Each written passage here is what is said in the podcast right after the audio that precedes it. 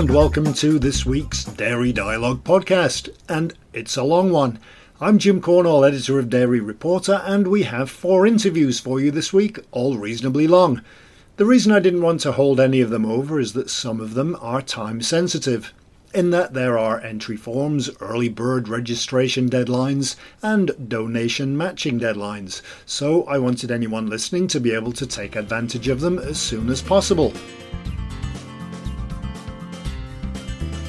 This is podcast number 73, and our guests this week are Alan Lyons, head of shows about the British Cheese Awards, Maria Velissariou, chief science and technology officer at the Institute of Food Technologists on climate change, Dr. Julia Sadubango, project coordinator for Send a Cow Uganda about the Living with Wildlife program, and Society of Dairy Technology President Dr. Paul Bowsher on the upcoming spring conference in Cookstown, Northern Ireland. And of course, we also have our weekly look at the global dairy markets with Liam Fenton from INTL FC Stone.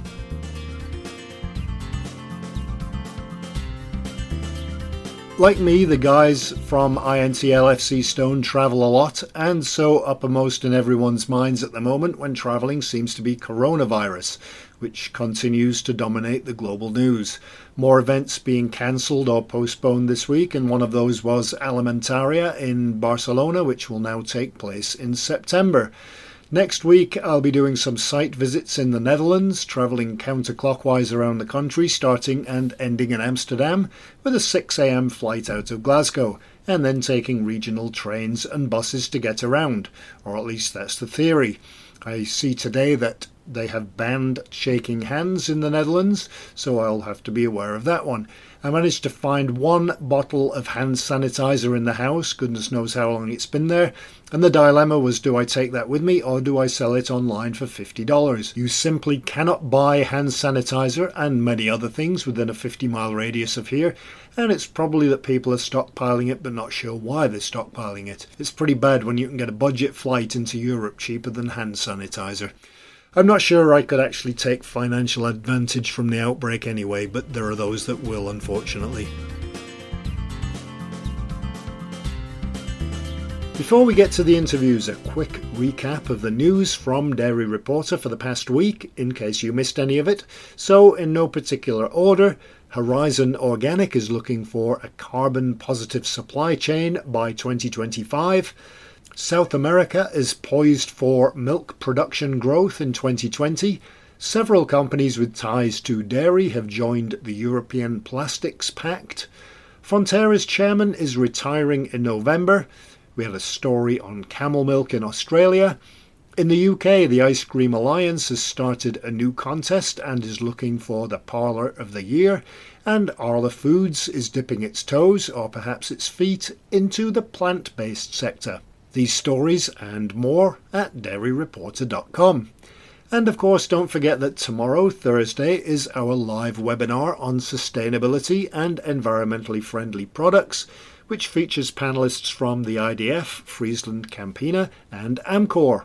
It's an hour long, it's free to register, and even if you can't listen to it live, you can register and send in a question, and you'll also be able to listen to it afterwards. We do anticipate quite a lot of questions and unfortunately can't answer them all. And when I say we, I mean the panelists. So please head on over to dairyreporter.com and you can find the registration page there. So, in effect, I'll be doing three podcasts this week. This one, the live webinar tomorrow, and then on Friday, I have to put together next week's show because when I would normally be editing it, I'll be on a train from, well, I can't really remember unless I look at the schedule. Well, hopefully, I'll be on a train anyway. So let's get to this week's guests.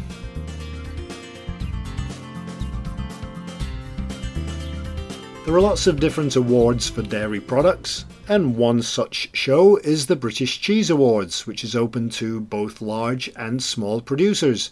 The deadline for entries is coming up, so we took the opportunity to chat with Alan Lyons, head of shows, about the event is this cheese show a part of, or the cheese awards part of a, a, bigger event? Yes, it's part. It's part of the Royal Bath and West show. For over 150 years, that's been a four-day show, but this year we're going to a three-day show. But the British Cheese Awards are, are a large part of the Royal Bath and West show. And how long's the the uh, the cheese part of it been running? Um, we have had cheese classes at the Royal Bath and Show since 1852, but the British Cheese Awards have been running for probably five years. Our dairy produce section was a big, important section because obviously we're in the, the region for cheddar cheese, but we had the opportunity to um, take on running the British Cheese Awards, and it seemed only natural that they should come here to the sort of the home of cheddar. And obviously, you know, we've got a, a team here who are used to running an event of that type, so it, it worked well for us. Has it grown in those five years, or how, how has it changed in those five years? well, it? we're certainly getting. I mean, with the entries are, are, are, getting bigger and bigger each year. And last year we had over 900 entries. This year, I think we'll easily get to the thousand entries. And I think it's just this great celebration of British cheese, which you know we're very proud to be part of. And that seems to have really changed over the years too. When I was younger, there were not that many cheeses, and now there are all kinds of artisanal cheeses and cheeses from all around the world. Yeah, well, and it's also interesting, you know, that we're, um, you know, the British Cheese Awards, but the fact that we have, you know, feta style classes, you know, uh, ricotta style classes. So it, it's not simply just the traditional cheddars and Leicesters and Stiltons. We're, we're um, looking at it, you know, continental style cheeses, but made here with British milk from either you know um, cows or sheep or buffalo or goats. So it certainly has changed. It really has changed. And you just mentioned cheddar a while ago. It used to be that you could get sort of mild and strong cheddar, and that was it. And now there are all kinds of different cheddars with different flavors and ingredients. Yeah, I, I think obviously we're, we're, very fortunate being you know, here in the West Country. that the cheddar is still king, but you, but you're quite right. People now want you know something a little bit different. Although you know we have uh, the mild mature and the extra mature and the vintage, um, there is still a, a place for cheddars with, with, added, you know, whether it's sweet or savoury or smoked, uh, because I think people have very different palates nowadays, don't they? They want something different on their cheese board. And you even you have classes for flavour added cheeses. Yes, we do. Yeah, so we have a, a, a for the flavour added, we have sweet, savoury, um, and a class for uh, garlic, pepper, and chili. And then um, you know, people are interested in smoking products, and particularly you know smoked cheese seems to be becoming quite popular as well. So uh, it's giving all those things a chance to be put up at the show and, and judged and and made aware to the buyers and made aware to the public. So um, I think you know the British Cheese Awards you know act as a vehicle for for many things really. And of course, traditionally cheese meant cow cheese, but now we also have the influx of cheese from other animals such as goats and sheep. Well, yeah, I mean, our, our supreme champion for the last couple of years, um, his, I think one year was um, a um, sheep's cheese, and then we also, I think one of them was a was a goat's cheese. He, yeah, he's won two years separately with different cheeses, three years running, uh, and one year was a sheep and one year was a goat. And you have more than 100 categories. Has that grown over the years as well? Yes, it is. It's, I mean, um, we, we have in the in the whole show there's um, 126 um, classes, and obviously, but in, tied in with that, there's things like retailers, but we also have other dairy products like butter and uh, cream and yogurts. But you grow with, with trends in, in eating and, and in cheese, and if suddenly now there's a lot of interest in the soft whites, we, we then you know switch to that uh, you know, add classes to, to where we think there could be a demand for people to, to place an entry for, you know, for, for judging. And the awards are also open to the bigger companies, the big dairy cooperatives and companies that would produce cheese? Yes, it is, yes. But I think, you know, equally, you know, you can also be quite a, a small specialist producer and still find something here in, in which to enter a class and, have, have a go at winning. So it's very interesting that you can have you know these huge companies competing, but equally you can have somebody that's a sort of one man, one woman band, you know, producing something from the farm at home. So that's the joy of this these uh, British Cheese Awards.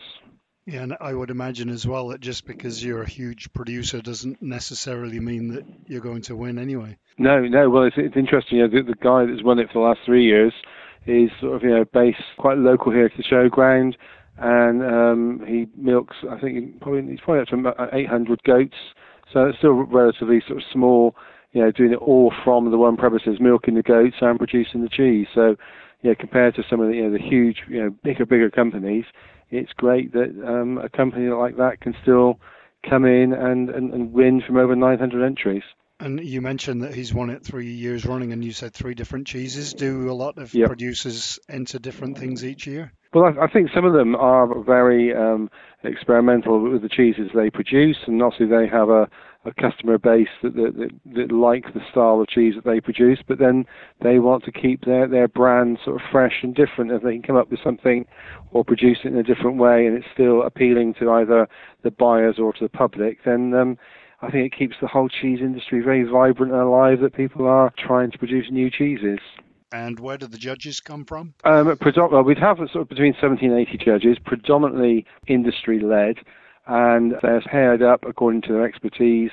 And some will be buyers, and but predominantly they're from the industry, so they know their. And also we include retailers. And do the entries come in from all corners of the UK, like the Channel Islands and the Scottish Highlands, etc.? Yeah, we we have entries from from um, all over the place. Uh, yeah, from say from Guernsey and Jersey and Scotland and yeah, and Wales. So they come from all over the place.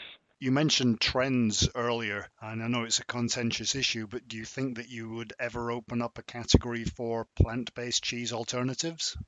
Um, we haven't had that, that discussion yet. I mean, it's probably something we will need to um, think about is, as, as to whether you know we need to look at uh, sort of non-dairy cheeses um, within the section. You know, obviously that there is a sort of bit of a growing market for this, but I think at the moment we're quite focused on you know what we actually have here, which are predominantly you know milk-based cheeses from whatever species uh, it's actually come from. But it may be something we have to think about in the future. And when's the deadline for people to enter?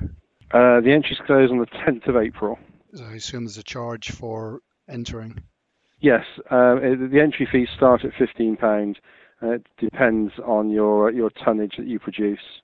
And are there other things associated with the awards, like booths and ceremonies, that kind of thing? Well, yeah, the cheeses um, are all on display for the three days of show, and then on the Thursday night, which is the first day of the show, the because the judging happens on that day, we have the British Cheese Awards dinner where all the winning categories get awarded, and it's um, and you know you wait right to the very end to find out who is the supreme champion, which is always very exciting, and uh, we do a very good job of keeping that quiet until the last moment in the dinner where uh, the champion is, is announced and duly presented with their award.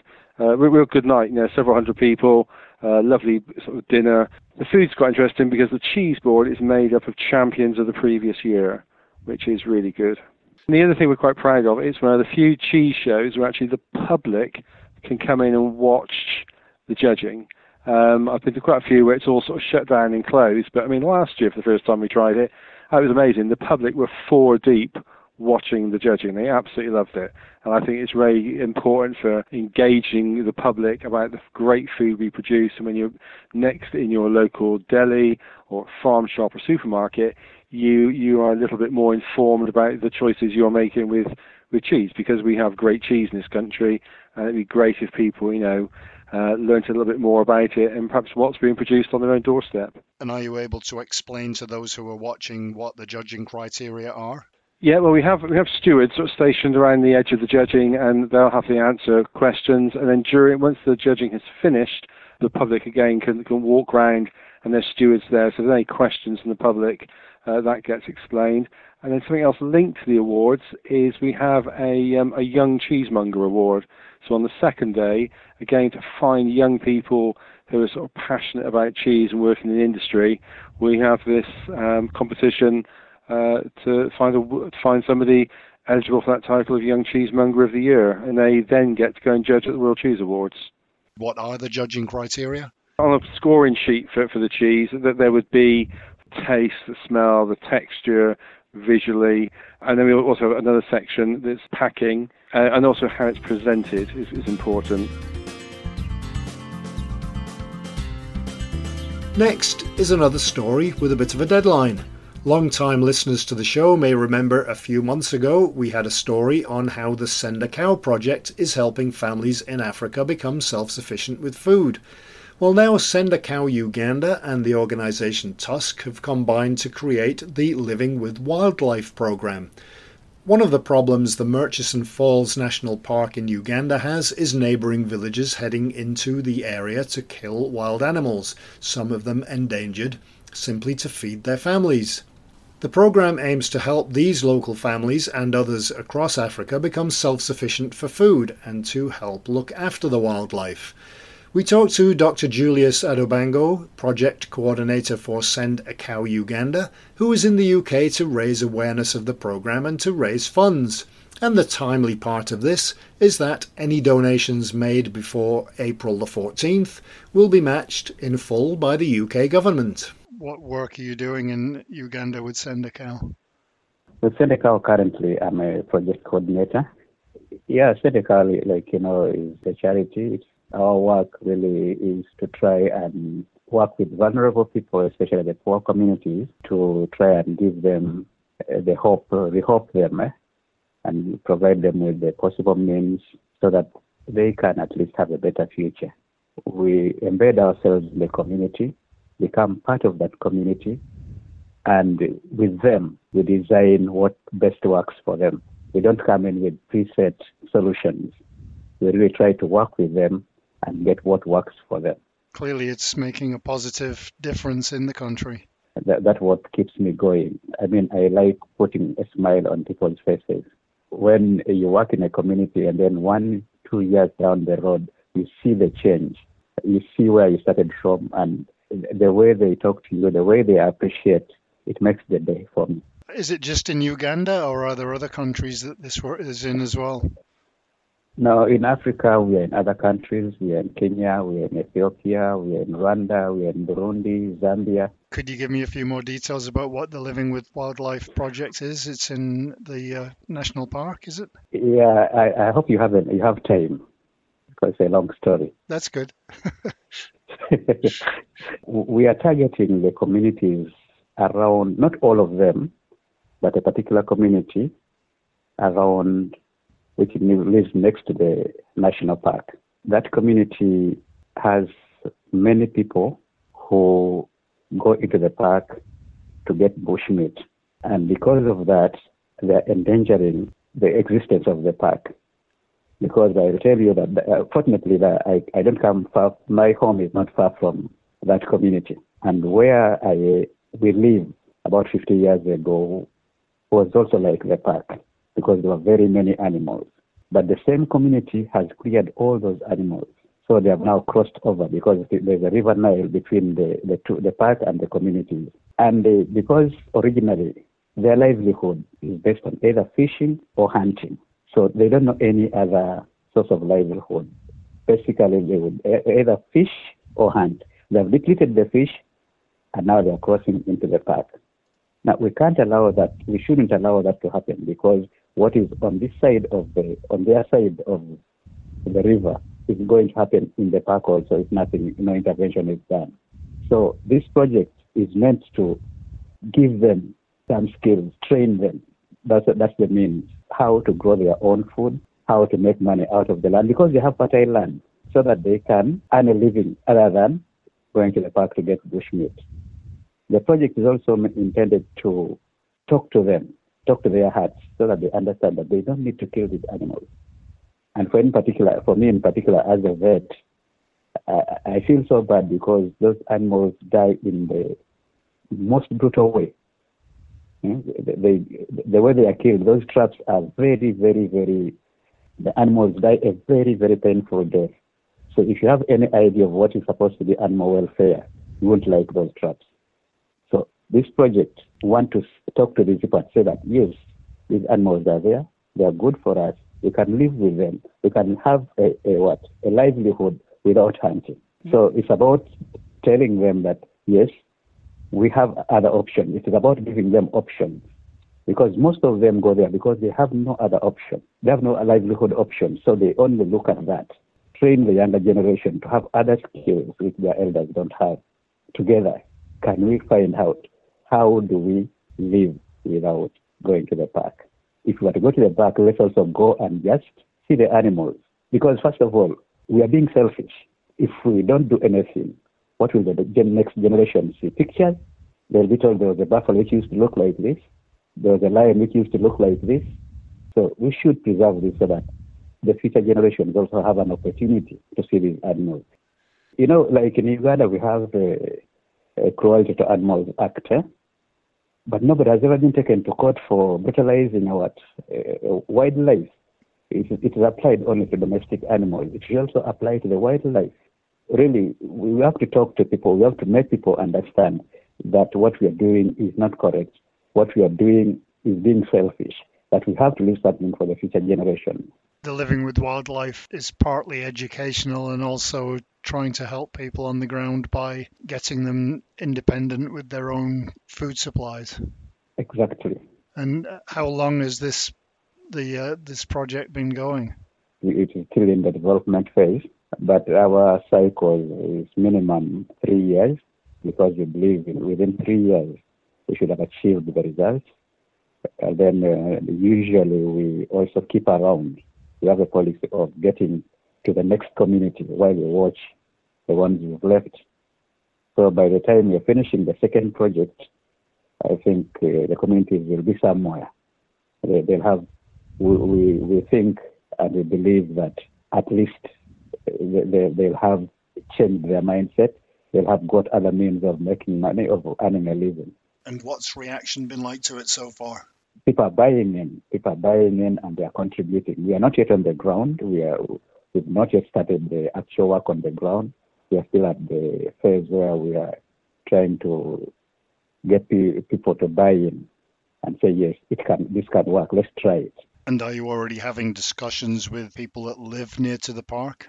Yes, we've had several discussions. That's why what will come up, we, it's not our own thinking. It's, it's after talking to them. It's after talking to people who have uh, got been in the business of hunting people who have been in the business of uh, what is that hunting is called poaching because it is illegal. So when we talk to them, when we talk to them, and they told us, yes, we are going there because we have no option. We are going there because we have to put food on the table. We are going there because we have children to look after. Then they said, okay, is there a way we could do that without going to the park? I said, yes, there could be a way, but A, B, C, D may not be available. Like one, the knowledge and skill is lacking. Then two, the approach has been different because there was a, there was some conflict between the community and the park or what because it was more of enforcement than talking. People have died. I don't want to talk about that, but the relationship between the park and the community was not good. So I assume that this is something that companies and individuals can contribute to? Any level, even a pound can make a difference. And the UK government is matching all donations. Yeah, pound for pound. And when will you be able to start working on this on the ground? We ought to start by July this year, if all goes well, and then run up to 2014. That's the main phase. Then phase down slowly while working in other communities. And I believe what will come out of this project will make the, what, the, the, uh, the approach, because it is a fairly unique approach, maybe be adopted in other communities. The community we are working in is just a small one. The park, Murchison Falls, is a very big, the largest park in Uganda and the oldest. So we are just working on one corner. So if we succeed, we believe it will be duplicated and it will continue until maybe we even go to other national parks in the country.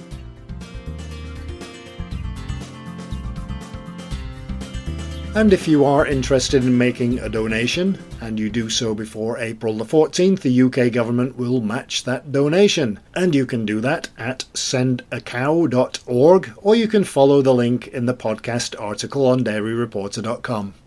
The next deadline is to get an early bird registration discount to an interesting two day dairy conference that is coming up in Northern Ireland in Cookstown. It's the spring conference of the Society of Dairy Technology, and the Society's president, Dr. Paul Bowsher, can give us all the details. The Society has been around a long time, it's been around since the 1940s. We're trying to um, you know, I suppose move with times and kind of modernise it as well. You know, we're we're doing more stuff online you know, um, we're going to be kind of our, our journals now are going to be going online, you know, we've used following like, you know, on the Twitter and LinkedIn, you know, and and and so it all it's all adds to kind of helping helping us modernise the society, particularly to, to to to attract more young people to us, you know. And wh- where are your members from primarily? Uh, well, look, they're primarily from the UK and Ireland, um, and that's where it started off. But we, we publish a lot of our articles on the um, we have a journal there, the International Journal of Dairy Technology, that kind of spread across the world. And from that, then we've got a lot more members now across Europe and across the world. And for the event that's coming up in in a couple of months, is that again predominantly Ireland and the UK? Yeah, and I suppose naturally because it's nearby, like it's in that area, you know what I mean. But like we we do it people, we do it people that come across, like, like we we people come across from New Zealand of our conferences. People even come from America, you know, and across Europe. And how long's the conference part of it been going? Uh, the conference has been going. Um, it's, it's practically been going since the start of society, really. We've um, we've three conferences a year. We have a spring one, a summer one, and an autumn one. And um, typically, the spring one we move around to different regions of the UK and Ireland to, to develop the different regions. And typically, it will be held on the island of Ireland um, every two to three years. And we alternate that then between the southern part of the country and the northern part of the country. So, say the last time we were in um, in CAFRE, the College of Agricultural, Food and Rural Enterprise in Tyrone would have been back in 2015. In 2017, we would have been in University College Cork, and we're back here now again in 2020 uh, in CAFRE. And you, you, mentioned the three conferences. Uh, is the content different for each one? It is indeed. Yeah, it, it changes every year, and very often we, we try to, I suppose, adapt to current issues.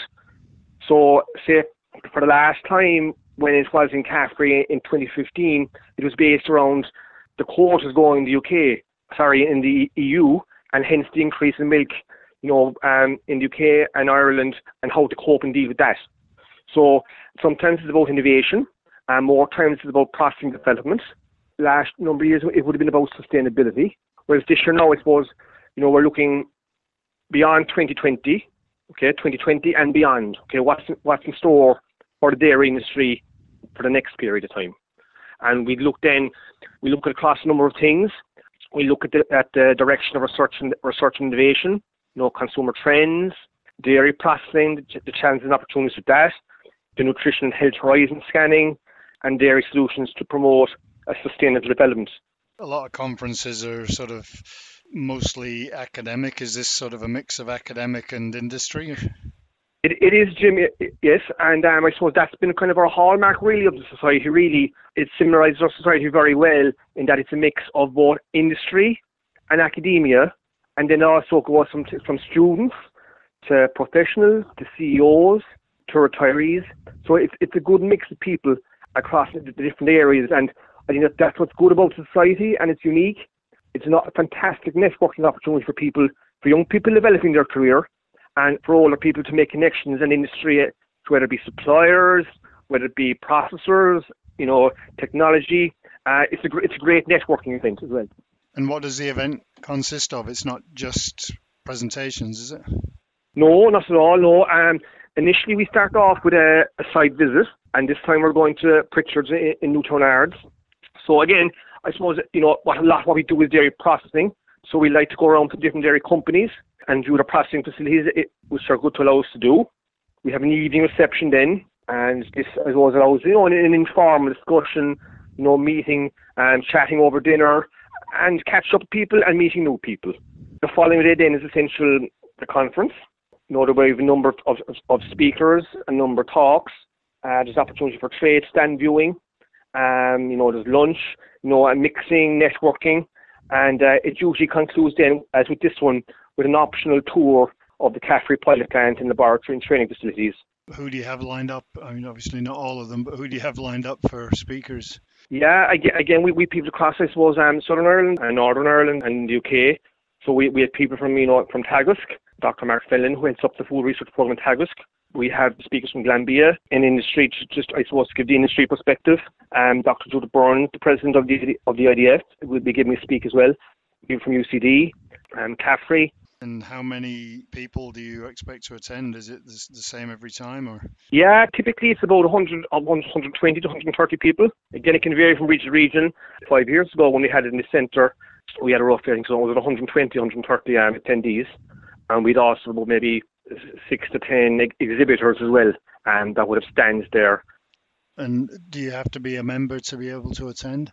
No, not at all. Actually, you know, we, we get quite a lot of non-members attending because there's also the added benefit that, that if you're not a member, and you attend, we give people a, a year's free membership uh, to the society for going to the event. So it's, it's, an added bonus, I suppose. If you're not a member to go, you will get a year's free membership to the society next year. And how do people register for it? The best thing to do is go, is go to our, our website online, which is www.sdt.org, and there's a link there, an online application form um, that you can fill in. You mentioned an attendance of around 120, 130. What's the capacity? How many more could you take? I think we will look, we will we will find space for everyone who would like to attend. You know, that's the good thing about Facility CAFRE in, in Loughry. There's plenty of space there. We'll accommodate everybody. Does the college um, have like a dairy courses and that kind of thing? It does indeed, Jad. It's quite a big. It has a big food area. You know, it has food business incubation centres. It has technology halls. There's a lot of training in the course in food technology, food nutrition, health, innovation. You know, packaging processing. So agri-food. So it has a big, it has a strong reputation um, in this area. You know, and, and day, so day two, which is a, good reason for us going there, is day two, like to develop, you know, skills of people like ourselves, you know, and and also help with technology transfer from academia to industry, um, which is what we're about as well. So there, there's good uh, synergy there.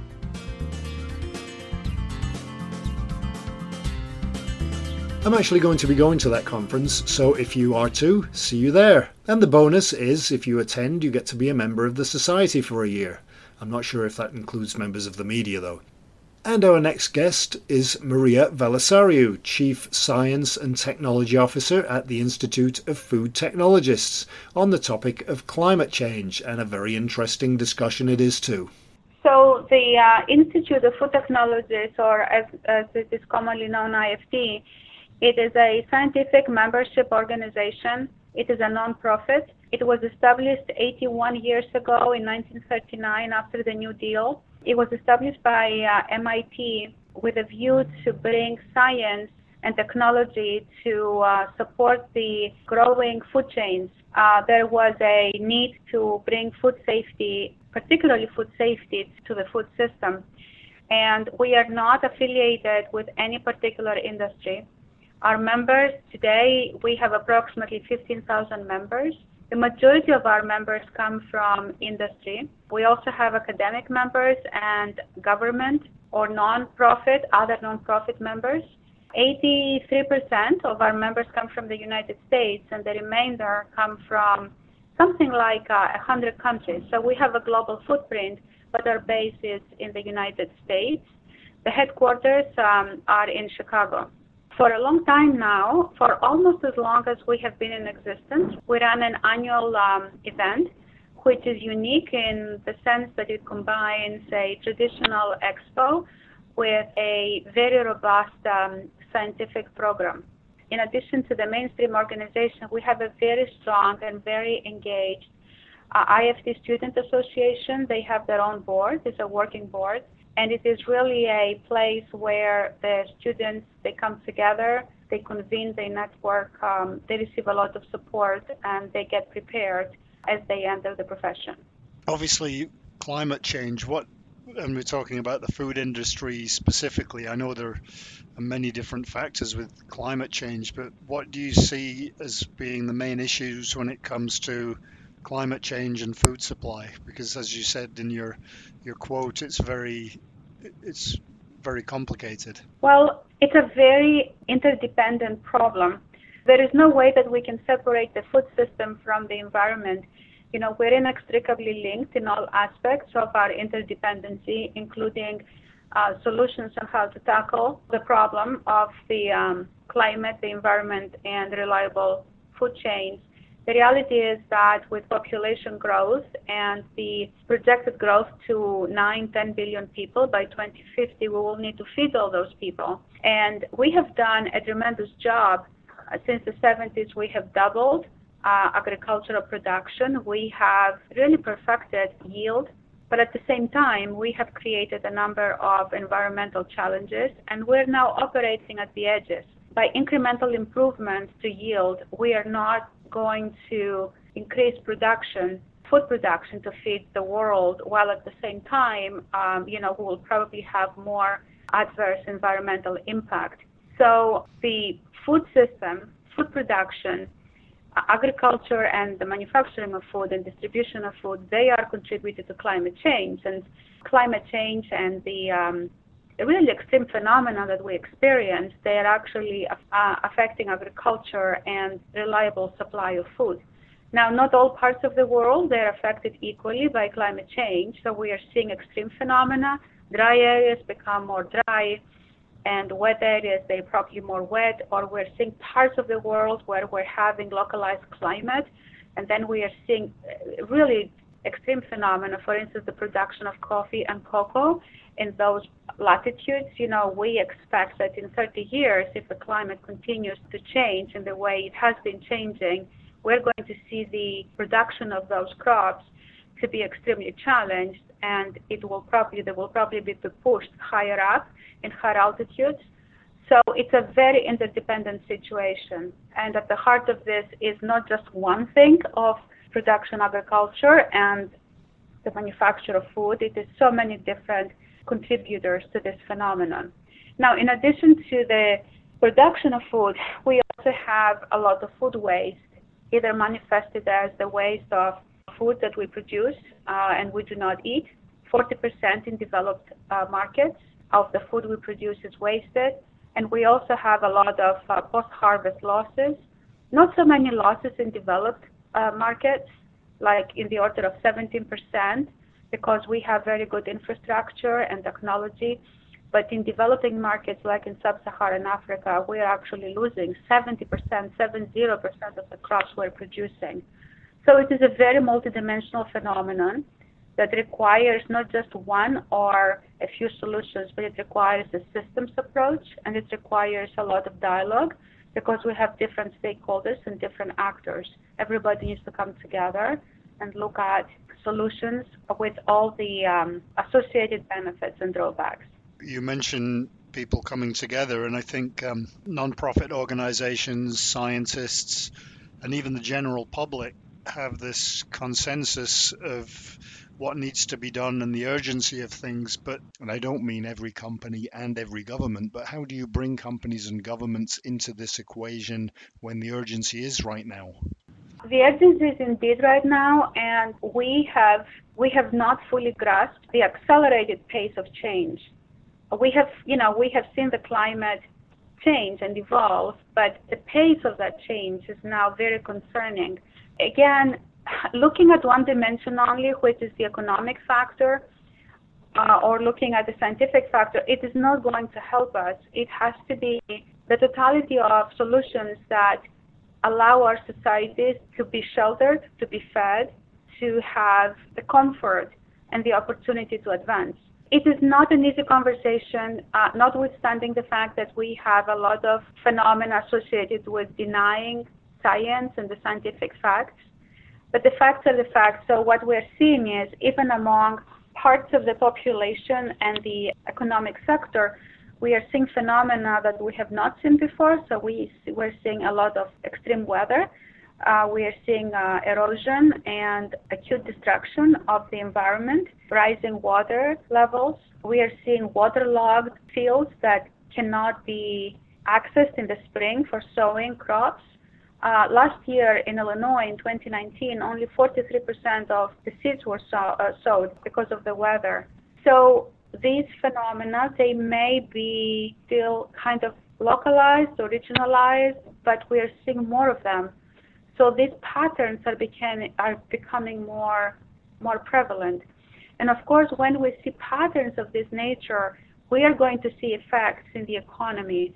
And it is not a coincidence that a lot of companies from the CPG sector, they are now coming together to address some of those challenges upstream in agriculture because their success for a very long time has relied on, a supply chain that runs like a clock the complexity of our supply chains from the source in agriculture all the way to the point of sale, these supply chains are so complex and they rely on efficiencies, they rely on reliability, and they rely on a guarantee of continuity. So when we have phenomena like this, we're going to see discontinuity, and discontinuity will come disruption that is going to have economic, short-term economic impacts and also long-term issues with brand and equity for the companies that they bring food to the masses. So you think that companies are starting to realize that they have to do some some things differently? Yeah, absolutely, they have. Yeah, and we see more and more of this. The climate concerns about the climate and actually broader environmental degradation they are now becoming part of the calculus. It is unfortunate that we do not have a universal definition of sustainability and universal metrics, but you see more and more companies actually voluntarily creating their own metrics, meaningful metrics about human, environmental, and economic sustainability, because that sustainability it is part of um, it is part of their long-term viability and and you know uh, performance robustness, but it is also part of the credibility. What we have seen with consumers in the past 10 years has been very remarkable.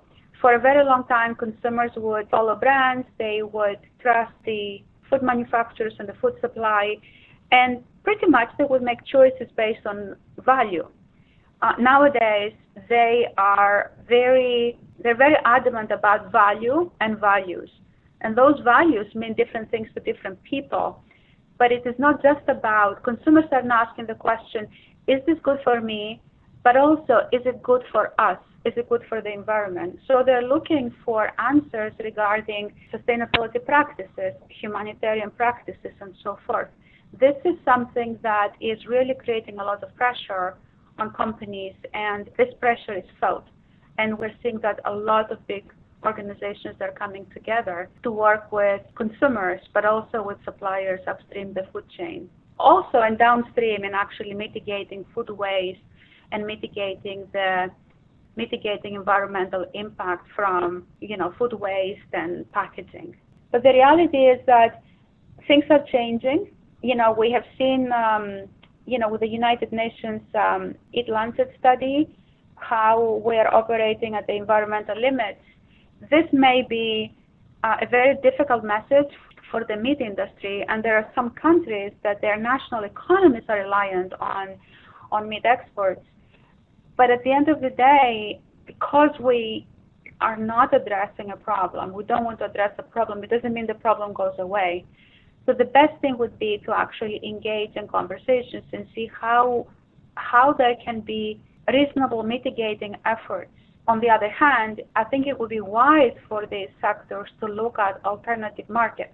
Developed markets, they are moving toward less meat and dairy consumption, but developing markets that they have had challenges with access to protein or access to high quality of protein, they are becoming more affluent these days and they are looking for better quality protein.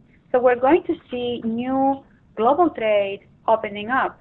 So it is not just about continuing to do the things that we have been doing.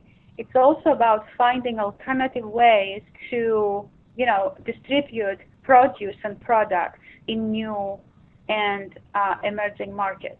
Uh, one thing that I want to mention is that one of the additional concerns is the asymmetrical regulations that we see across major and smaller markets this is a significant concern because for regulations and global standards are absolutely critical, fundamental to reaching agreements and enabling the flow of safe food and grains around the world. So regulations are also a big part of the um, challenges that we're facing right now. Do you think that the dairy industry is improving or do you think that the dairy industry can reach the point where it's fully sustainable? I think the dairy industry is improving. There are certainly there appears to be signs where there is more of a pull considering the the, the, the trends for plant-based nutrition. More can be done to achieve more sustainability, but the industry is moving in the right direction. Uh, maybe not across the board, maybe some parts of the industry or parts of the world they're more willing to embrace the challenges and find solutions. But I think as a whole, I think we are seeing some signs of moving in that direction. Do you think that some some dairy companies like Danone have already branched out into the plant-based alternatives? Do you think that that's something that a lot of dairy producers need to be looking at, is to diversifying and getting involved in plant-based? I think Danone is one of the first companies to embrace both uh, and balance two two sectors that you know they are antithetical. there are also other other examples in the meat industry, like Tyson, having a portfolio of meat and meat alternatives, plant-based alternatives. We're going to see this trend, and this trend, I expect this trend will grow because what is becoming apparent is that plant-based uh, products and plant-based milk alternatives, they actually, they're not necessarily consumed by, strictly speaking, vegetarian or vegan people, but it's actually people who are more flexitarian, people who are balancing the type of um, food repertoire, and therefore having opportunities, like companies like Danone, having opportunities to meet the growing demand of flexitarians is very important. Also, a number of companies they're taking an approach across platforms. So, for instance, companies will say, we will develop solutions and science and technology to manage protein regardless of the origin, be it of animal source or of plant source, because there is a significant amount of technology downstream to actually create new ingredients with functionality of ingredients that we have been accustomed to. There is also the other component, and that is the component of what technology we need and what nutrition solutions we need to bring these alternatives on par nutritionally with the original sources. So, for instance, milk alternatives today, they're not nutritionally equivalent to dairy uh, milk. So, how are we going to fortify and formulate those alternatives so that they can be as close as possible to milk? I think that's a fair question to put forward for uh, companies and scientists to um, to address. In the um, past few weeks, I've done a few really interesting interviews with a variety of companies. One of them's using algae as a protein and also as a color and flavor source. Um, I did an interview with a company in Singapore that's creating milk from cells. Um, do you think that technologies like this are going to be more and more part of how our food supply is generated maybe 10, 15, 20 years from now? Indeed. I think we're going to see we're going to see new generations of I will call it agriculture in uh, inverted commas. So today we have there is a clear delineation between production agriculture and and food processing.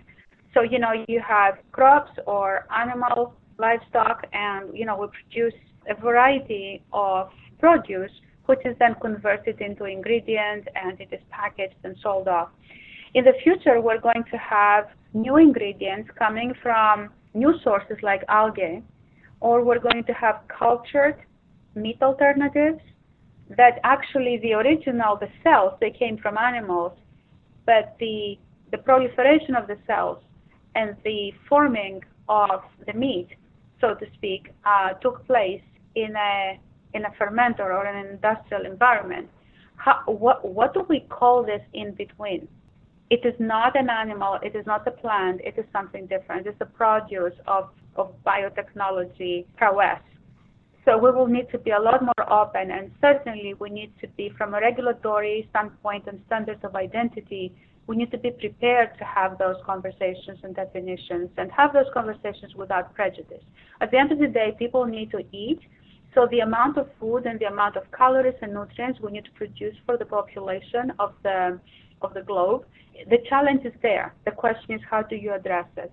We need to uh, think beyond today's very clear delineation between production, agriculture, and food manufacturing.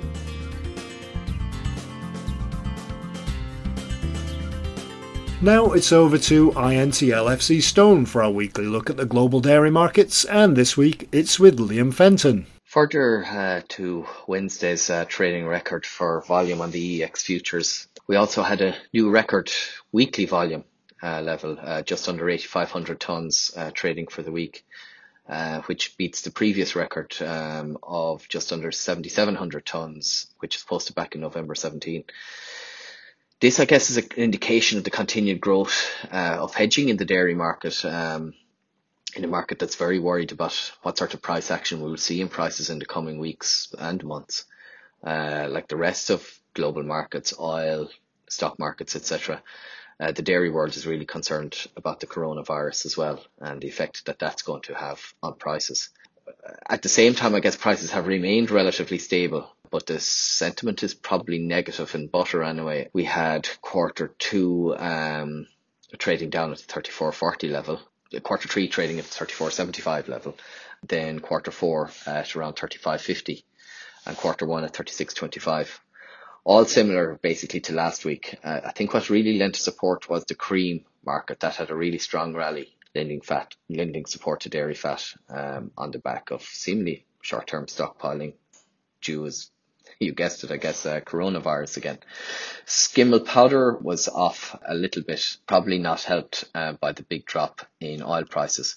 Quarter two was down about 75 euros to 22.25 uh, euros per ton level. Quarter three down around 50 euros to 2300 and quarter four was trading around 2365. Quarter one was pretty much the same as last week around 24.25. Whey also felt under pressure, um, trading as low as around the 715 level. Thanks, Liam. We'll catch up with you in a couple of weeks, seeing as I'm putting the next podcast together in two days' time. And that's it for another week. The next podcast will be next week while I'm in the Netherlands, so there won't be a great deal of news, but there will be some interviews on halloumi from Cyprus, a couple more interviews from the Salon de l'Agriculture, and also a feature on a UK yogurt producer who is partly doing away with packaging by putting the yogurt into a dispenser in a local store where you can take your own container and fill it. And the week after that, hopefully, we'll have some interviews from the Netherlands to share with you. Oh, and don't forget to register for tomorrow's webinar. And so until the next podcast, take care, have a great week, and as always, thanks for listening.